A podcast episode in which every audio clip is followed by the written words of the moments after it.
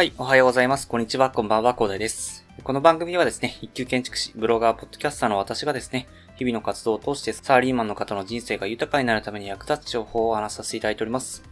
いつも聞いていただきありがとうございます。さて、本日お話しさせていただきたいのはですね、まあちょっとあの、また考えることがあったんですけど、物事っていうのは把握するのはなかなか難しいよね。自分の思ってるよりもっていうお話なんですけどね。あの、結構ね、私、まあ、調べるように最近してるんですよね。海外のニュースとか見たり、あと、まあ、スマートニュースとかね。で、いろんなサイトのニュースを見てみたり、で、Twitter で情報収集したりと、で、YouTube で見てね、えー、新たな知識を得たりということで、あと本もね、たまに、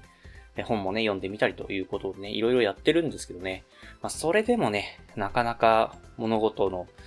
なんでしょうね、本質というかね、をすべて網羅するのはやっぱ難しいよねっていうのを今日感じたんですよね。まあ、っていうのがね、いろんな私建築関係の仕事もしているので、まあそんな感じで、まあ、ビルの今後の動向ということでね、いろいろ調べてたんですけど、今後ビルが、まあテレワークが最近普及している中で、まあ、今後のビルっていうのはどういう需要が、まあ、見込まれるかというニュースがあったんですよね。まあそれによると、えー、やっぱりね、えっと、今後のビルの必要面積、まあ、要望される面積っていうのは縮小傾向にあるということでね、まあその記事はあったんですけど、それだけを見るとね、やっぱり今後ビルっていうのはなかなかね、需要がないんじゃないかと。で、それに付随する、まあ、ビル管理とかっていう仕事もね、なかなか需要がなくなっちゃうんじゃないのっていうふうにちょっと思っちゃったんですけど、まあ、ただね、今日、まあ、そのビジネス関係の人と話すことがあったんですけどね。で、その方の話を聞いてみたらなるほどなっていうふうに思ったんですよね。ビル管理とかに関しては、まあやっぱりね、あの建物を、まあ、取り壊すわけにもいかないので、結局はあの、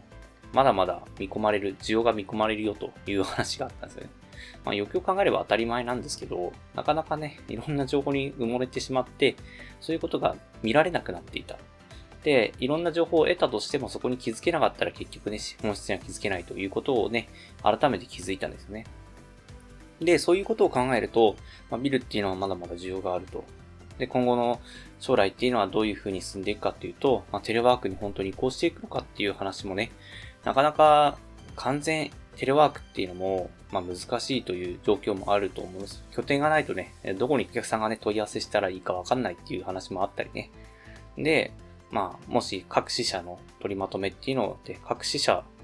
があるんだったら、その支社のところでね、結局受け答えする人がいなきゃいけなかったりするので、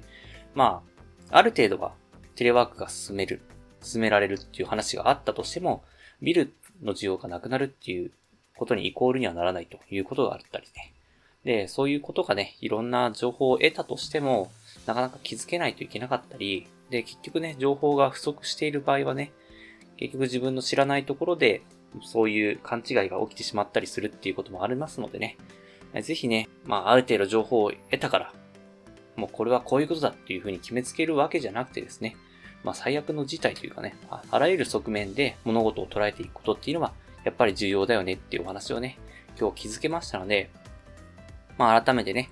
物事の本質を捉えるのはなかなか難しいよねというお話をね、えー、させていただきました。まあそういうことは分かっているサラリーマンの方多いと思うんですけど、まあやっぱりね、意外と忘れがちになっちゃうんですよね。自分の決めつけが激しい人とか、私みたいにね、激しい人はね、なかなか気づけないっていうことにも気づけないっていうこともあったりするので、ぜひね、今後ビジネスを展開していく中でね、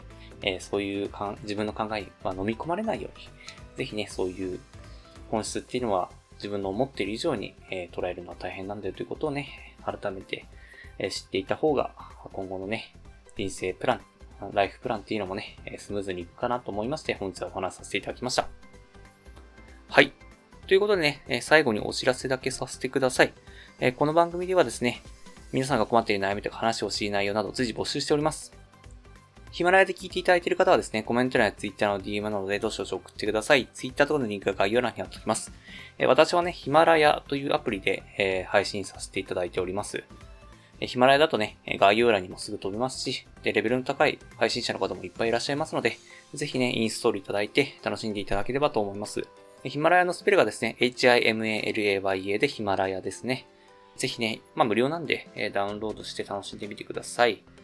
で、他のプラットフォームでお聞きの方もいらっしゃると思います。そういった方はですね、Twitter で ディーエム もいただけると嬉しいです。アカウント アイディー はですね、アットマーク、アフター、アンダーバー、ワーク、アンダーバー、レストで、スペルがですね、アットマーク、エーエフティーアール、アンダーバー、ダブリューオーアールケー、アンダーバー、アールイーシー です。と少々お待ちしております。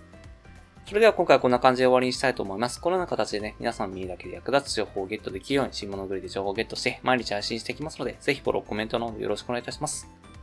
では最後までお付き合いいただきありがとうございました。本日も良い一日をお過ごしください。それでは。